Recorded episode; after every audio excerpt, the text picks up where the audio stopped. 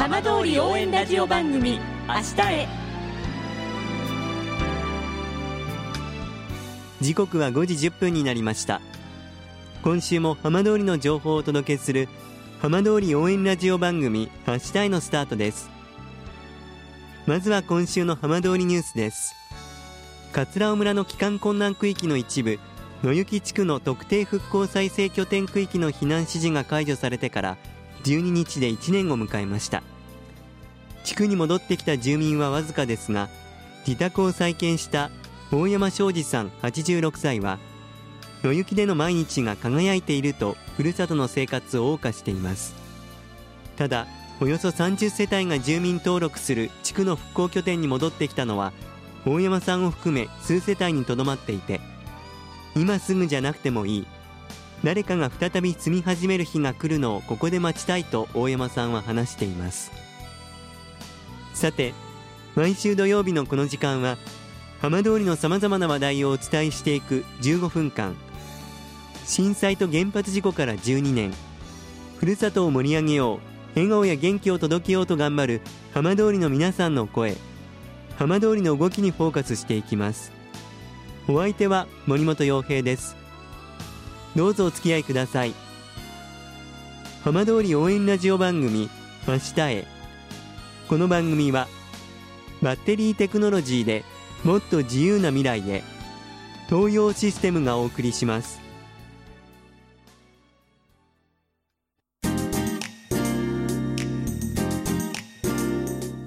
代わっては浜通りの話題やこれから行われるイベントなどを紹介する浜通りピックアップです。富岡町では原発事故の後ワイン作りが行われています。今週はワイン作りに携わる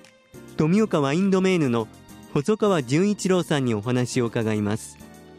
細川さんこんにちは。こんにちは。よろしくお願いいたします。お願いいたします。さあまあ今年もワイン作りに向けて作業進んでるかと思うんですけれども今年滑り出しはいかがですか？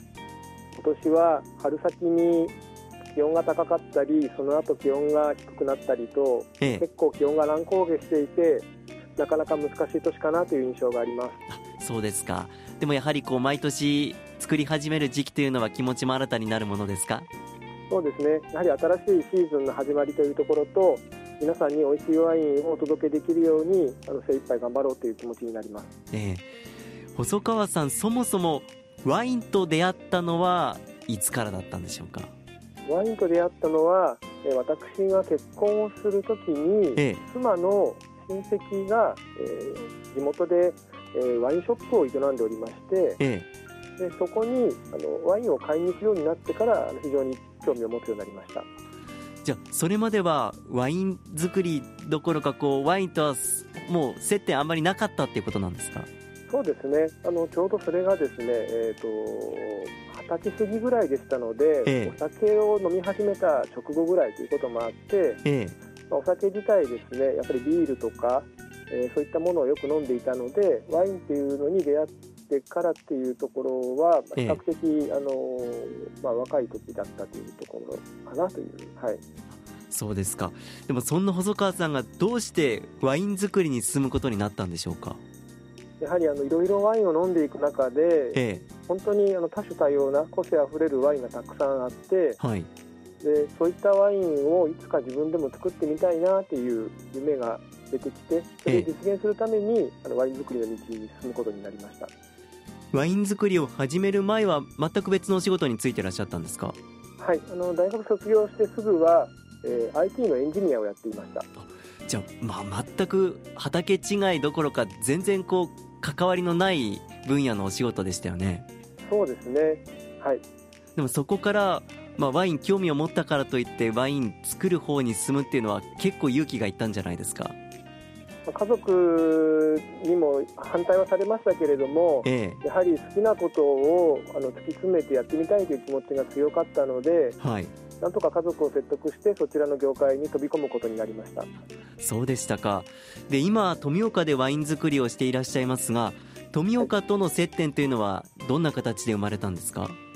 で私がワイン作りをするために山梨県にいた時に、え。えーちょうどえー独立をしようと考えてはい。前の会社をまあ退職してええ。自分のワイナリーを立ち上げようと準備をしてた時にはい富岡ワインドメールの遠藤代表とえー知り合うえーきっかけがありましてええ。それで興味を持ってえーこちらにえー足を運んだというところから始まっております。それはちなみにいつ頃だったんですか？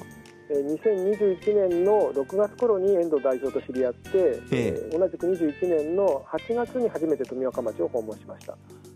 まあ、山梨はワイン作りで有名ですけれども富岡というとまあ一般的にはこうワインってあんまりこうイメージないと思うんですが細川さん、その話を聞いてどんなふうに思いましたか？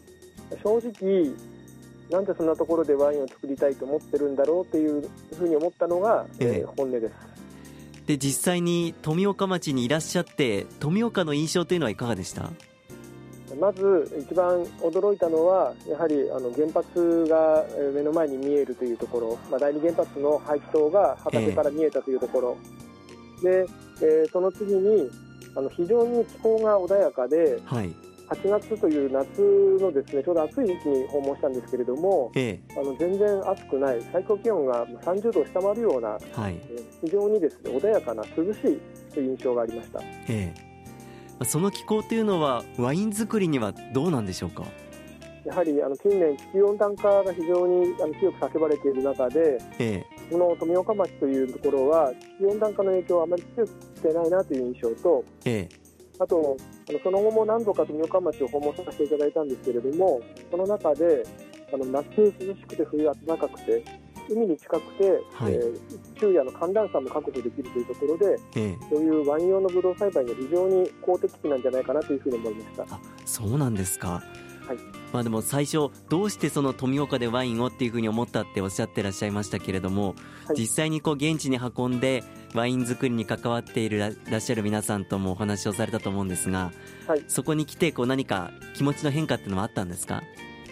やはりあの最初から関わっている人たちは全然ワインのことも専門的にやっている方ではなくてはい。ブドウ栽培も全然あの本当に素人が見よう見まねでやってるような、えー状況だったんですけれどもそれでもなんとかこの被災地で、えーこの町を盛り上げていきたいというそういうはい。強い気持ちを感じる中で、私も何かできればいいかなというふうに考えました。改めてこの富岡でできるワインというのはこうどんな味になるんでしょうか？目の前に太平洋が広がっていて、ええ。常に潮風を浴びているというところもあって、ワインにほんのりあの塩の風味、塩味を感じるような、そういう仕上がりになるかなというふうに思っています。実際その影響っていうかこの塩味っていうのは実際その気候っていうかそういうところがこう味に染み出てくるものなんですか？まだあの詳しいところまでは分析はしてないんですけれども、ええー私も何度かテイスティングさせていただいた中で、はいこのやっぱ富岡町産のブドウは独特なフレーバーが現れるなというのは、えー認識しています。ああそうですかこの富岡でワインを作ることの意味っていうのは細川さんどんな風に感じていらっしゃいますか？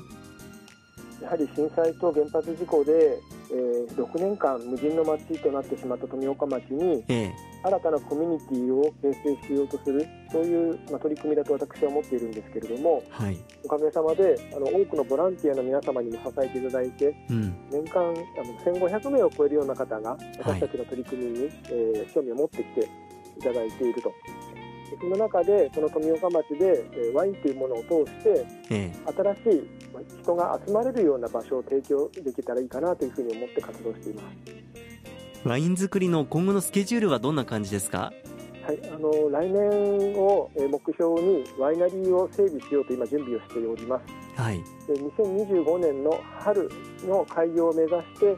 えー今えー着々と準備を進めていましてでその後は、えっと、ワイナリーに来ていただいてワインを買っていただいたりとかあとワインをテイスティングしていただいたりとかあとはワインと食事も楽しめるようになればいいかなというふうに考えています。本当に夢も広がりますね。はいありがとうございます。まあ、富岡があのワインのまた産地として全国に広く知られることをあの私たちも応援してますので、はい、どうもありがとうございました。はいありがとうございました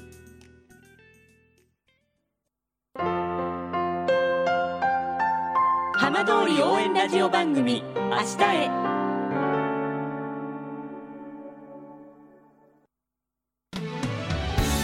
浜通りの情報たっぷりでお送りしてきました浜通り応援ラジオ番組明日へ。放送した内容は一部を除きポッドキャストでもお聞きいただけます。ラジオ福島のホームページからぜひチェックしてみてください。この番組はバッテリーテクノロジーでもっと自由な未来へ東洋システムがお送りしました。